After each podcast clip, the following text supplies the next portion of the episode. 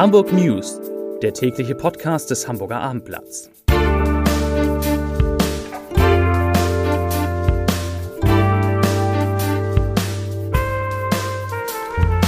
Herzlich willkommen. Mein Name ist Lars Heider und heute geht es in den Hamburg News um eine aus Hamburger Sicht ungerechte Impfstoffverteilung. Und dabei verimpft das Bundesland, unser Bundesland, so gut und schnell wie kaum ein anderes. Weitere Themen: Der Hafen erholt sich von der Pandemie, der Modehändler About You will an die Börse und Hamburg bekommt ein eigenes Legoland. Dazu gleich mehr, zunächst aber wie immer die Top drei, die drei meistgelesenen Themen und Texte auf abendblatt punkt de. Auf Platz drei Inzidenz unter dreißig, die neuen Corona-Zahlen für Hamburg. Auf Platz zwei Legoland und Großkino ziehen in die Hafencity. Und auf Platz eins, zu alt für eine Katze, Ehepaar empört. Das waren die drei meistgelesenen Themen und Texte auf abendblatt punkt de.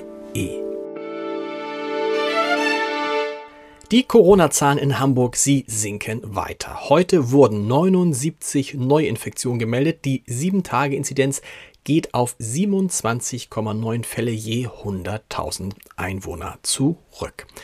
Das hört sich gut an. Der Vergleich mit dem siebenundzwanzigsten Mai zweitausendzwanzig, also vor einem Jahr, zeigt aber, dass da noch mehr geht. Damals lag die Inzidenz in Hamburg, man glaubt es kaum, bei eins Komma drei.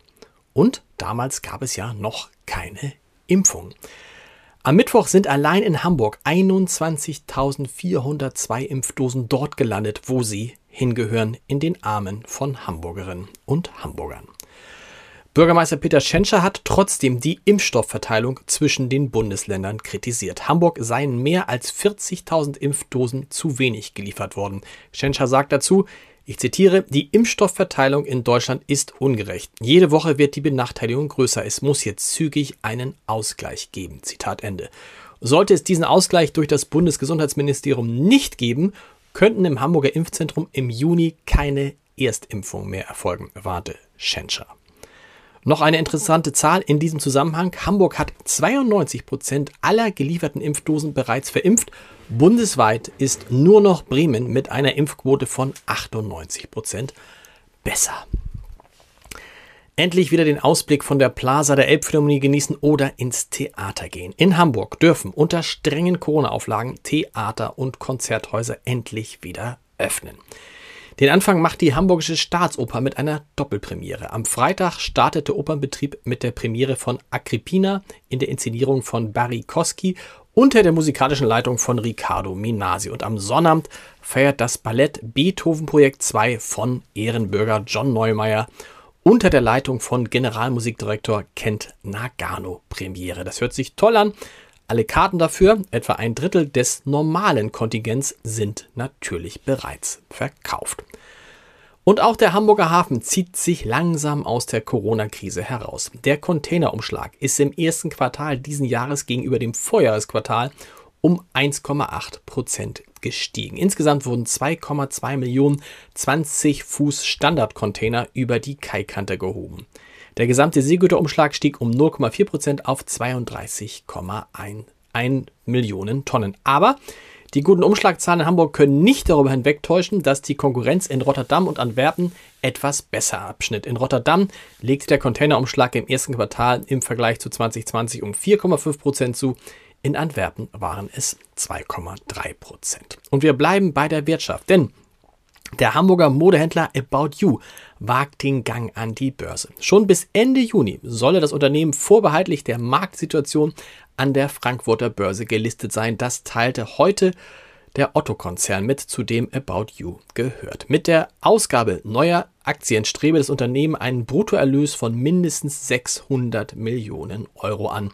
Ein Großteil des Erlöses soll in den Ausbau des Geschäfts gesteckt werden. About You war erst zweitausendvierzehn gegründet worden. Da werden kleine und große Fans vermutlich Bauklötze staunen. Verzeihen Sie mir diese etwas missglückte Metapher. Aber es geht in der nächsten Nachricht um Legoland, das in die Hafencity zieht. Das hat der Projektentwickler und Investor des Überseequartiers heute bekannt gegeben. dass Hamburg nach Berlin und Oberhausen das dritte deutsche Legoland Discovery Center bekommen wird. Der Indoor-Spielplatz von Merlin Entertainments soll sich auf mehr als dreitausendvierhundert Quadratmetern erstrecken und natürlich Millionen von Legosteinen beheimaten. Es wird verschiedene Themenbereiche geben, darunter Fahrgeschäfte, interaktive Zonen, Modellbau, Workshops und einen Bau- und Testbereich.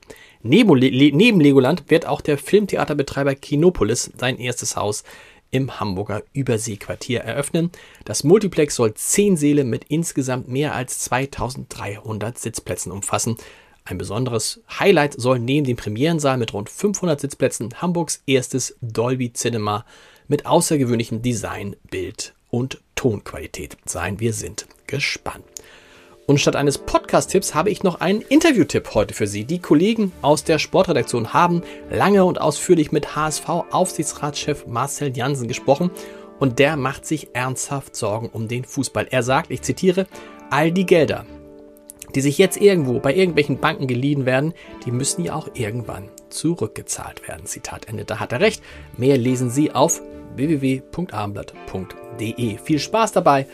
Und wir hören uns morgen wieder. Bis dahin. Tschüss.